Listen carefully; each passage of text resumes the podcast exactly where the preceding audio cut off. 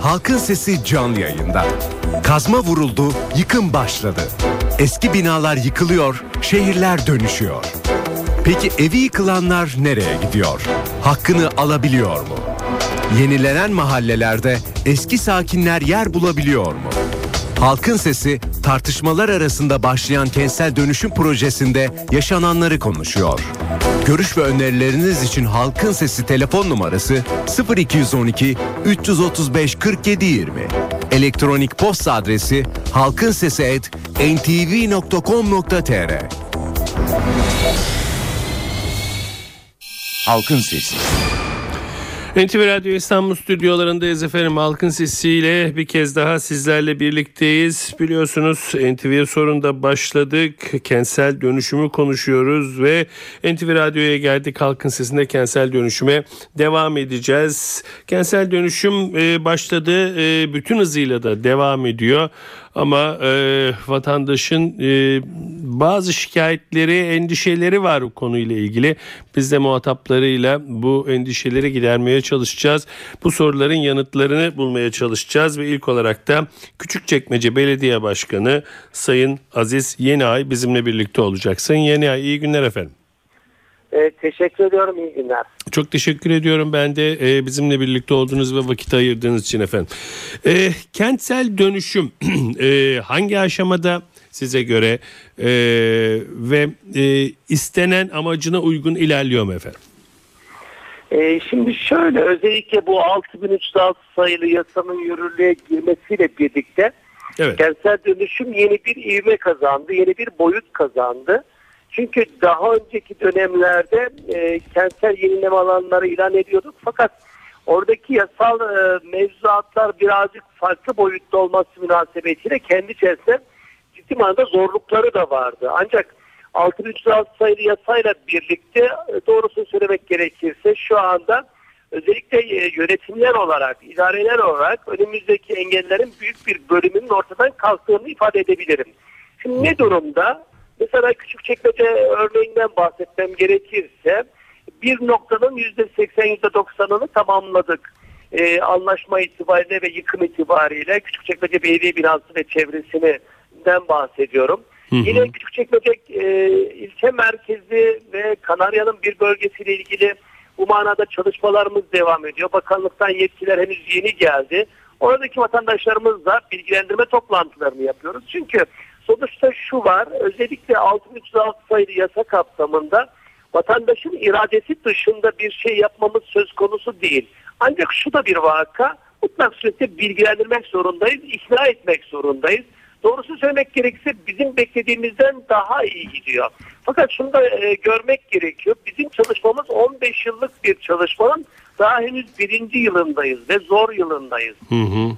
Çünkü örnek uygulamalar ortaya çıktıkça ve bu manada vatandaşımızın kafasındaki bir takım istifamlar bir de üzülerek ifade edeyim yanlış uygulamalar önünde engel olaraktan görüyor. Nedir o yanlış uygulamalar? Şimdi şu anda bir takım beklentiler yaratıldı. Bilerek ya da bilmeyerek iyi niyetli olarak yine biz idareler tarafından yaratılan bir beklentiler. Çünkü vatandaşa gittiğimizde diyoruz ki diyor ki benim daireme karşılık ne vereceksin? Oysa burada kurumların görevi bir şeye karşılık bir şey vermek değil, riskli alanları risksiz hale getirmek. Oradaki yapıları planlı bir yapılaşmayla e, imar mevzuatına uygun ve can güvenliği riskini ortadan kaldıracak kent merkezlerini ortaya çıkartmak. hı. Dolayısıyla bir şey alıp bir şey verme noktasına değiliz ama nedir? X belediye ya da X noktada işte bir dairesine bir daire verdi. Siz ne vereceksiniz noktasında ki beklentiler ve duruşlar şu anda aslında bu işin önündeki engel olarak gözüküyor. Tabii burada şunu da belirtmek gerekiyor. Gerçekten önümüzdeki riskin boyutu konuşulanlardan çok çok daha yüksek. Ben inşaat yüksek mühendisiyim. Benim işim bu. 21 yıldır da belediyelerle aktif olarak görev yapıyorum. Belediyelerde görev yapıyorum. Hı hı. Geçmişte İstanbul'da İmar Komisyonu Başkanlığı yaptım uzun yıllar e, boyunca. İstanbul'daki yapı stokunu da biliyorum. Marmara'daki yapı stokunu da az çok biliyorum. Dolayısıyla da bizim amacımız şu anda olası gelecek olan depremin gelmeden, bu binaları yerle bir etmeden can güvenliğini ve mal güvenliğini teminat altına alacak planlı dönüşüm sürecini de bu vesileyle gerçekleştirecek bir süreci devam ettirmek istiyoruz. Dediğim gibi sürecin henüz daha çok başındayız ama nasıl gidiyor derseniz aslında Evet. doğrusunu söylemek gerekirse bizim beklediğimizden daha iyi gidiyor. Peki e, Sayın Yenay bir soru üzerinden bir vatandaşımızın sorusu üzerinden bir şeyler sormak istiyorum. E, şöyle sormuş Sayın Hoca size epey uzak Suadiye'den bir vatandaşımız 40 yıllık ve 24 daireli oldukça eskimiş bir apartmanda oturuyoruz. Emsal değeri 2,5 yani 100 metrekareden yeni yapılsa dair 25 metrekare ancak çıkabiliyor ve dolayısıyla müteahhitler yanaşmıyor ne yapabiliriz? Yani e, birçok vatandaşımızın yenileme sırasında e, fazla e, daire çıkmadığı için e, veya kat irtifası verilmediği için yenilemeye giremediği kendi ceplerinden de para veremedikleri durumlar var. E, böyle şeylerle karşılaşıldı mı küçük çekmecede veya böyle durumlar için ne dersiniz? Tabii ki. Şimdi izleyicimiz belki bu arada bana birazcık gücenecektir. Ama doğrusu şu. Efendim beklentilerin tamamı imar artışı üzerine oluşturuluyor. Evet. Ve biz İstanbul'da artık imar artışı getiremeyiz, getirmemeliyiz. 15 milyonluk İstanbul'u biz iki kat artırarak 30 milyona ve yaşanmaz bir kent haline getirme hakkına sahip değiliz. Dolayısıyla da biz planlı dönüşüm sürecini gerçekleştirmemiz gerekiyor. Şimdi tabii ki Suadiye'deki o soruyu soran e, vatandaşımızın iki buçuk emsallik yerine yıktığı zaman ne yapacak? Gene iki buçuk emsal yapacak. Hı hı. Ancak burada şu var, şunu göz, e, göz ardı etmemek gerekiyor. Devlet diyor ki riskli olan alanınızı yıkın. Yıkarsanız riskli alan olması, riskli yapı olması münasebetiyle harç muafiyeti getiriyorum diyor. Efendim bu manada kredi kullan, %4 konutlarda %3 iş yerlerinde faiz maliyetini ben alıyorum diyor. Kiraya git ilk bir buçuk yıllık kiranı ben karşılıyorum diyor. Ve sana 10 yıllık 15 yıllık uzun vadeli kredi temini noktasında gerekeni yapıyorum diyor. Ben şunu söylemeye çalışıyorum. Şimdi Suadiye'de bir konut şu anda eski bir konutun bugünkü satış değeri ne kadardır? Diyelim ki 250 bin lira. Bu vatandaşımız 60 bin lira masraf yapmak suretiyle ilave bir yatırım yaptığı zaman oradaki yapısının yeni de, e, binasının değeri, dairesinin değeri 500 bin lira, 600 bin lira belki 1 milyon lira olacak. Dolayısıyla da bu kadar yüksek değer artışı sağlanacak ve can güvenini teminat altına alacak yerde vatandaşımız şunu beklememeli. Ben hiç elimi cebime atmayayım e o zaman ne olacak? Geleceğimizden yiyelim. Bizden sonraki nesillerin de hakkını alalım. İmar artış demek bizden sonraki gelecek nesillerin hakkını gasp anlamına geliyor. Dolayısıyla biz bu manada bir miktar masrafa girmek zorundayız. Bir miktar maliyeti karşılamak zorundayız. İstanbul'da daha fazla yaşanmaz hale getirmeden planlı bir dönüşümü de bu vesileyle gerçekleştirme zorunluluğumuz var. Peki efendim Yine Küçükçekmece'deki e, yaşananlardan e, emsal alarak yanıtlamanızı rica edeceğim. Dediğiniz gibi e, bir buçuk yıllık kiralar ödeniyor ama bazı yapılanmaların bu bir buçuk yıldan fazla süreceği, sürebileceği söyleniyor. Böyle bir ufukta böyle bir durum var mı? Böyle bir durum varsa e, kiraya çıkan vatandaşların durumu ne olacak? Kendileri mi kira ödemek zorunda kalacaklar efendim? Efendim e, şöyle e, bu tip noktalarda ki doğru da aslında düşünülüyor.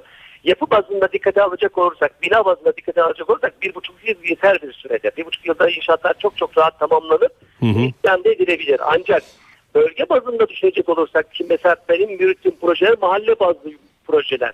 Her birinde bin, iki bin, üç bin konut var. Dolayısıyla bunların bir buçuk yıl içerisinde bitmeme ihtimali var. Ancak burada yasa bize şu fırsatı veriyor. Vatandaş lehine olacak şekilde buradaki maliyetlerin bir bölümünü de bizim karşılamamız, yerel yönetimler olarak bizim de karşılamamız söz konusu. Şimdi biz buradaki dönüşüm alanlarından mutlak surette belediyenin kasasından da bir şeyler çıkacak şekilde e, harcamalar yapabiliriz. Yasa buna e, yetki vermekte.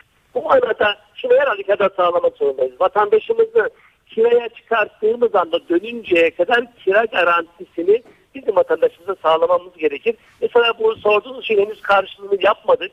Ancak bizim de karşımızda olan bir sorun. E, efendim bir buçuk yıl değil de iki buçuk yıl olur. Çok net söylüyorum. Geri kalan bir yılı belediye e, kasasından karşılayabilirim. Anladım efendim.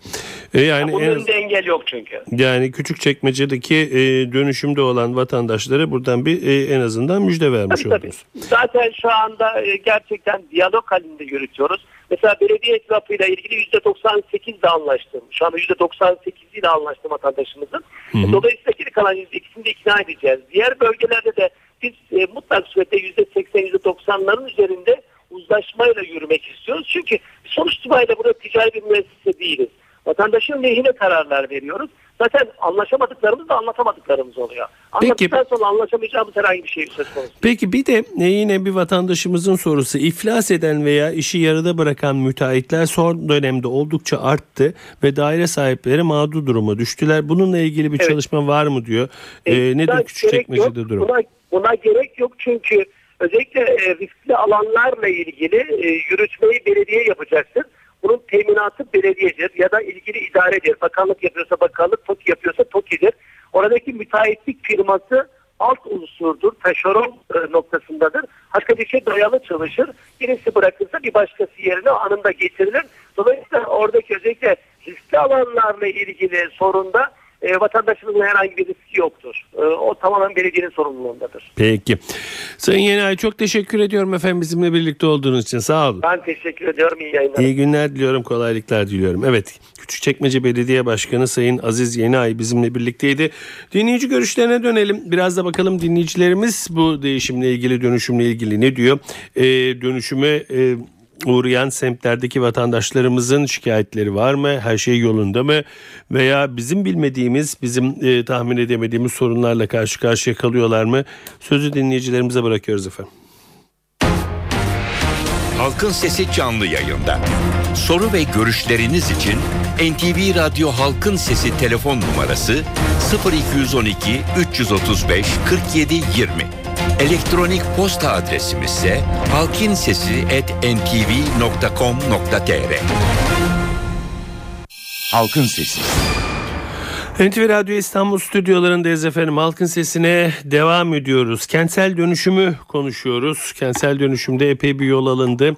Ee, Her şey yolunda gidiyor mu? İşler yolunda gidiyor mu? Aksayan şeyler var mı? Konuklarımızla konuştuk. Sözü artık vatandaşlarımıza bırakıyoruz. Alo. Ha, Merhabalar Ankara'dan Ali ben. Buyurun Ali Bey. E, kentsel dönüşümle ilgili şöyle bir noktadan da bahsetmek istiyorum aslında. E, kentsel dönüşümde tabii e, eski binaların yıkılıp veya eski gece kondu diye tabir ettiğimiz binaların yıkılıp yerine yenisinin yapılması e, çok güzel bir şey elbette. Fakat e, içerisindeki yaşam tarzlarının da kentsel dönüşüm kapsamında oradaki kişilere eğitim anlamında verilmesi gerektiğini düşünüyorum. E, bu konu hakkında bahsetmek istemiştim. Teşekkür ederim. Peki efendim teşekkür ediyorum ben de. Alo. Alo, iyi Buyur. günler.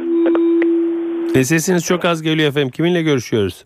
İsmim Serhat. Ben e, telefon kulaklığından konuşuyorum da şimdi nasıl acaba? Gayet iyi Serhat Bey buyurun. Evet, şimdi bizim de Kağıthane bölgesinden arıyorum ben de. Serhatpaşa Mahallesi. Hı hı. Bizim de bir e, ada bazında mahallemize yer alan bir müteahhit firması işliyor. Fakat Hı hı. işte bu artık bu soruyu kime soracaksınız bilemiyorum da. Biz güvenebileceğimiz işte firmayı tanımıyoruz. Nasıl güveneceğiz ona da karar veremiyoruz. Acaba sorabileceğimiz kimse var mı? Onu öğrenmek istiyordum ben. E, Veyahut da nasıl araştıracağız bu firmanın? Peki belediye bu konuda size bir bilgi vermiyor mu Serhat Bey? Ben belediye aradım. Ee, imarlık müdürlüğünü, imarlık şefini aradım. Öyle bir bilgi veremeyiz dediler yani. He. Eskiden olsa olabilir ama şu anda dediler şöyle bir durum var. Eskiden mesela 3-4 tane müteahhit firması varsa şimdi bu kentsel dönüşümle alakalı e, 100, 100 tane 150 tane firma ortaya çıktı. diyor. Biz de- 360 tane firma var. yani işte sırf Kağıthane bölgesinde 150 tane Hı hı, müteahhit hı türedi Doğru. diye söyleniyor. Ee, eskiden olsa tanıyorduk diyorlar. 3 tane 4 tane firma var diyorlar. Hmm. Onun için biz kararsız kalıyoruz. Şimdi komşular bizim de işte 70-80 hane oturuyor mesela. Hmm. Ee, onun için artık biz az önceki dinlediğim e, başkanımızdan da birçok soruya da cevap verdi de bunu da merak ettim acaba nasıl olacak? Bir efendim. olacak mı yoksa bizim sormuş E, olduğumuz- galiba e, galiba onun kararını e, yani o alandaki e, daire sahipleri oturup siz vereceksiniz efendim. Başka çaresi yok. Peki çok teşekkür ettim. Sağ olun Ali Bey. Alo. Alo, Buyurun efendim. İyi günler. Ben Ankara Altındağ'dan Cavit efendim. Buyurun Cavit Bey. Şimdi bizim burada da böyle bir problem var efendim. Şimdi Ankara Altındağ Ankara'nın tam ortası oluyor. Yani Hı hı. sıfır noktası oluyor. Yani e, e, burada bir e, gecekondu önleme bölgesi var. Yeni Doğan Hıdırlık Tepe diye Fatih Mahallesi diye geçiyor. Fakat burada da işte yani herkes götürüyor tapusunun tahsis bölgesini belediyeye. Büyükşehir'e verdiler zannedersem. Bir kısmını Altındağ Belediyesi yaptık için Bağları diye bir ünlü bir semtimiz var. Burayı da TOKİ ile beraber Altındağ Belediyesi yapıyor. Bu bölgede Altındağ Belediyesi'ne bağlı. Fakat burada şu anda bir belirsizlik var. Ne yapılan bir yapılaşma var ne yıkılma var. Öyle duruyor ve metresini 400 liradan alıyor bir şirket. Hmm. Metrekaresini. Normalde buranın vergi beyanı bundan 3 sene önce 1 milyar liraydı. Ee, yani bu vergi beyanına göre biliyorsunuz emlak vergileri veriliyor. Burası Evet. Ankara'nın ilk yapılaşma bölgesi efendim. Anlıyorum. Burada şimdi cefasını çekenler gidecekler. Parası olan şahıslar gelip sefasını sürecekler. Burası Ankara'nın çok ortası bir yer. Ve Ankara'nın göbeğinde 400 liraya bir arsa var mı? Ben şu anda Gölbaşı'da İstanbul yolu üzerinde metrekaresi 2 milyar liradan arsa varken şimdi burada vatandaşımız mağdur ediliyor. Dolayısıyla buradan Büyükşehir Belediye Başkanı Melik Gökçe'nin bilgisine ve diğer tüm yetkililere söylüyorum. Peki Hayırlı efendim. günler dilerim. Peki iyi günler efendim. Teşekkür ederim. Alo. Alo. Buyurun efendim. Sedat Bey iyi günler ben İstanbul'dan arıyorum. Buyurun efendim. Kiminle İstanbul görüşüyoruz? Kağıthane'den arıyorum. Ben şeyi öğrenmek istiyorum. Şimdi bu başkan bağlandı biraz önce e, dedi ki işte mal sahiplerine... Kiminle görüşüyoruz efendim? Yılmaz Aslan. Buyurun efendim. He, şimdi dedi ki bu kiracılar e, ev sahiplerinin kirasını ödeyeceğiz dedi. Ben şey öğrenmek istiyorum. Devlet bu konuda ne durum, ne derecede çalışıyor? Kiracıyım mesela ben biz ne yapacağız? Hayır eviniz eğer dönüşümdeyse size bir buçuk ay biliyorsunuz Ee, zaten e, bu dönüşüm projesi içinden kira veriliyor ama bir buçuk ay 18 ayı geçtiği takdirde bazı yerlerde böyle bir e, şey de yok e, gereklilik de yok belediyeler devreye girip bunu karşılayabiliyor Ee, onu Kiracılara söyledi da Sayın dahil. Yenay. Yani kiracılara da mı bu ko- haktan yararlanıyor? Kiracı olan kişiler. Hayır ev sahibi olup dönüşüme verdiyseniz evinizi bildiğim Ev kadarıyla sahibi ama siz onu kiracıyım. Ben bu konuda bir siz onu istiyorum. belediyeye soracaksınız o zaman Hmm, lütfen. belediyeler bu konuda mı? Lütfen efendim. Peki iyi günler. Alo. Efendim saygılar selamlar. Bir mukabele buyurun. Kolay gelsin efendim. Sağ olun. E, yayında mıyım şu anda? Yayındayız kiminle görüşüyoruz efendim? Metin efendim. E, Buyurun Metin Bey. Benim, ben şunu arz etmek istiyorum. Hadi bugün böyle bir sorun var. Böyle bir soruna çözümler üretiliyor. Herkes bir e, fikrini söylüyor veya devlet kanun çıkartıyor. Ama şu an e, iskan verilirken e, Ankara'dan arıyorum ben. Hı hı. E, iskan verilirken şu anda titizlik gösterilmiyor. Yani bir imar müdürlüğünden bir memur yapı denetim firması refakatinde hemen patır patır patır iniliyor apartmanlar kontrol ediliyor tak iskan veriliyor. Yani bu hadi bugün bu düzen alındı 10 sene sonra yine Ankara'da yapılan inşaatlar için veya ufak bir sallantıda yine farklı yani şu an yap- yapılan yapılarda mı 10 yıl sonra 15 yıl sonra bu sistemde e, bir yapılanmaya gidilecek. E, yani bugün iş sıkı tutulmuyor ki bugün bu olay gündemdeyken imar müdürlükleri, yapı denetim firmaları sorumlu kardeşim deyip kendini geri çekebiliyor. Hı hı. Yani bir de e, bugünden ileriye bakmak var. Tamam e, geçmişi tamam bir şekilde öyle veya böyle kör topal çözülecek bu olay. Ama şu an bu denetim, yapı denetim firmaları uzaktan yakından yani e, adıyla bağlaşır bir denetim falan yapmıyor yani.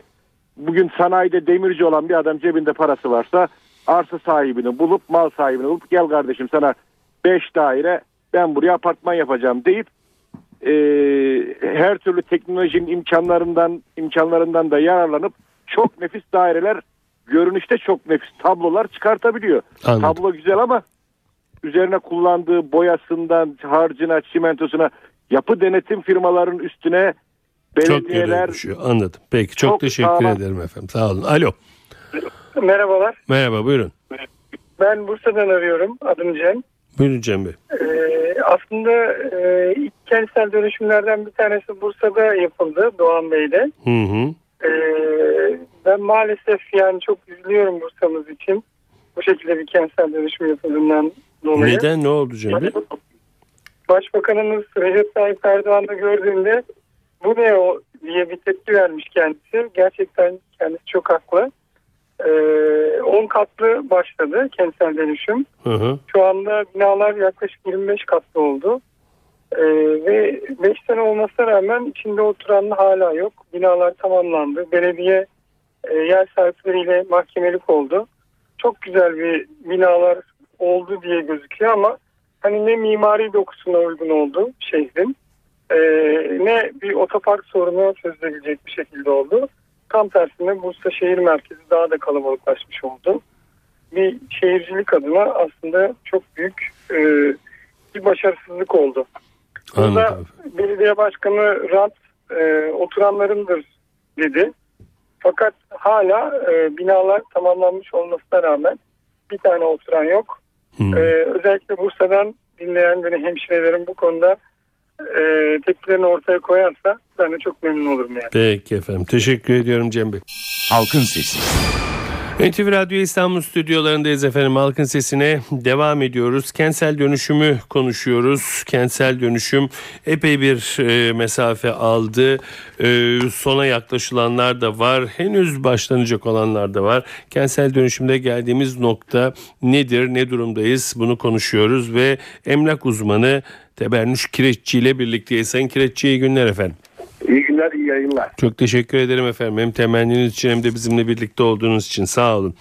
Ee, ne diyorsunuz Sayın Kirekçi? Başlangıçtaki e, kaygılar e, gerçekleşiyor mu yoksa o kaygıları e, aşabildi mi kentsel dönüşüm? Görüşünüz nedir efendim? Şimdi kentsel dönüşümün ne noktadayız? İşin aslına bakarsanız yasa çıktı. Türkiye'de kentsel dönüşüm yasası var. Somut anlamda İstanbul'da daha önce e, başlayan Esenler kentsel dönüşüm var.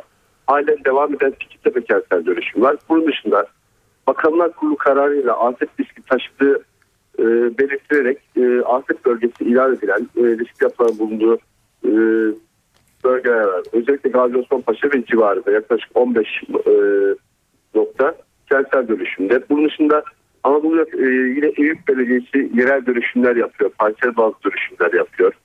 Esenler Belediyesi hakeza aynı şekilde parsel bazlı dönüşümler yapıyor. Küçükşehir Belediyesi de aynı şekilde.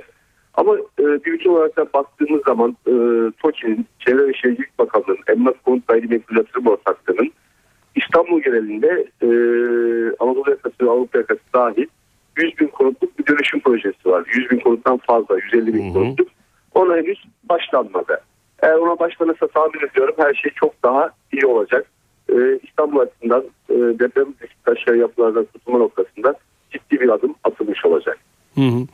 Peki kentsel dönüşüm sırasında vatandaşların e, bir anlamda kentsel dönüşüm deyince şu da algılandı galiba. Yani sizin eviniz alınacak, e, bu evinizin yerine yenisi yapılacak. Belki işte bunu üstlenen müteahhit bir kat e, ilave edecek. O katı da satıp bu masrafı çıkartacak falan gibi ve insanlar kentsel dönüşüm sırasında e, kendi e, ekonomik güçlerini bu işe katmayacaklarını düşünüyorlardı.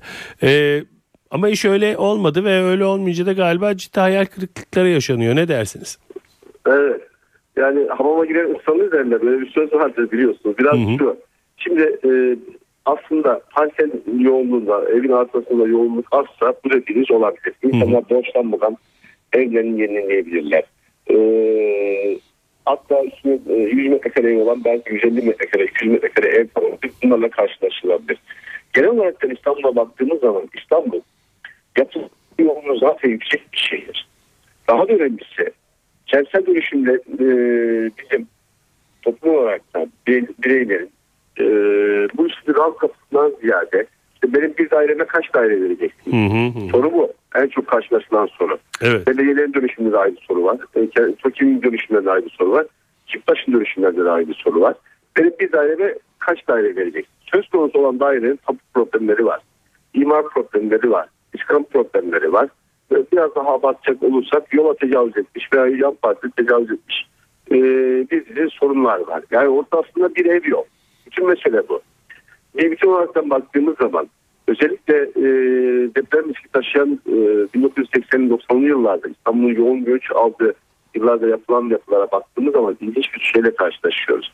Bu evlerin %80'den 90'dan fazlası çok kısa sürede yapılmış, kaçak yapılmış, e, demirden kaçırılmış, kötü toplu beton um, kum kullanılmış, deniz kumu kullanılmış, niteliksiz kum kullanılmış ve riski yüksek yapılar. Dolayısıyla her şeyden önce bu kentsel dönüşümü deprem noktasında bir fırsat olarak görmemiz gerekiyor. Birincisi bu. İkincisi özellikle İstanbul'da çocuklar geometri, biz sürekli uçuyoruz. Havada emlak diye bir projemiz var İstanbul, e, İstanbul sınırlar içerisinde. Kilometrelerce güneşi görmeden gidebileceğiniz bulvarlar var. Veya kilometre karede bir tane bile çocuk parkının olmadığı lokasyonlar var.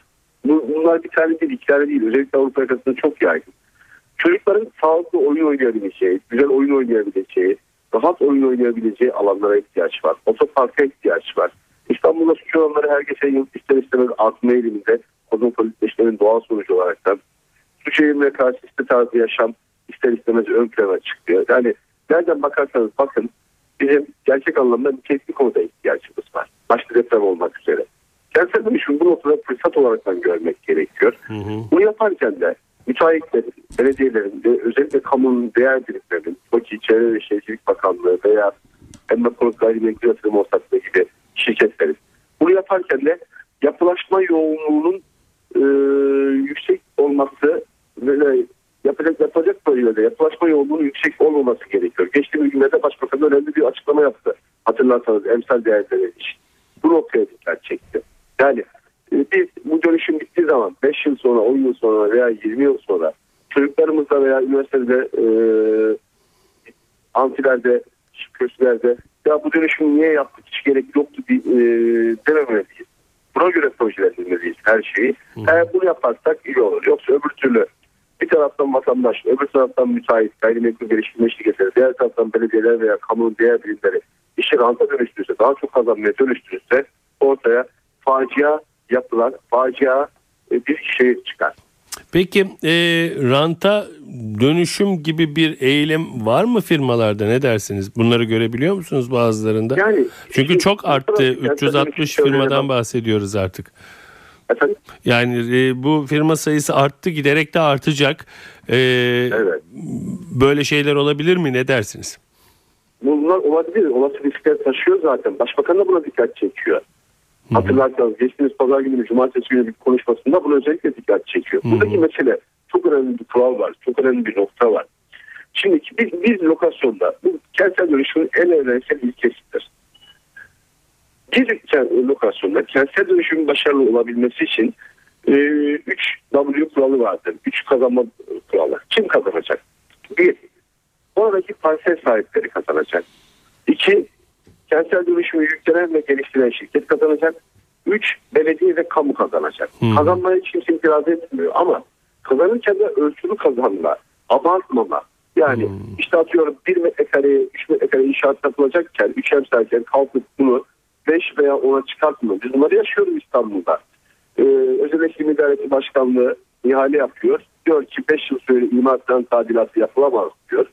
Bir bakıyorsun aynı parselde 5. yıl beklenmeden 2. yılda e, satılan koşullar 2 katı 3 katı yoğunlukta proje görüyoruz. Veya belediyelerin sattığı parsellerde veya TOKİ'nin sattığı, Kiptaş'ın sattığı, Emlak Konut Daireliğin Bülötürüm sattığı arsalarda biz bunları görüyoruz.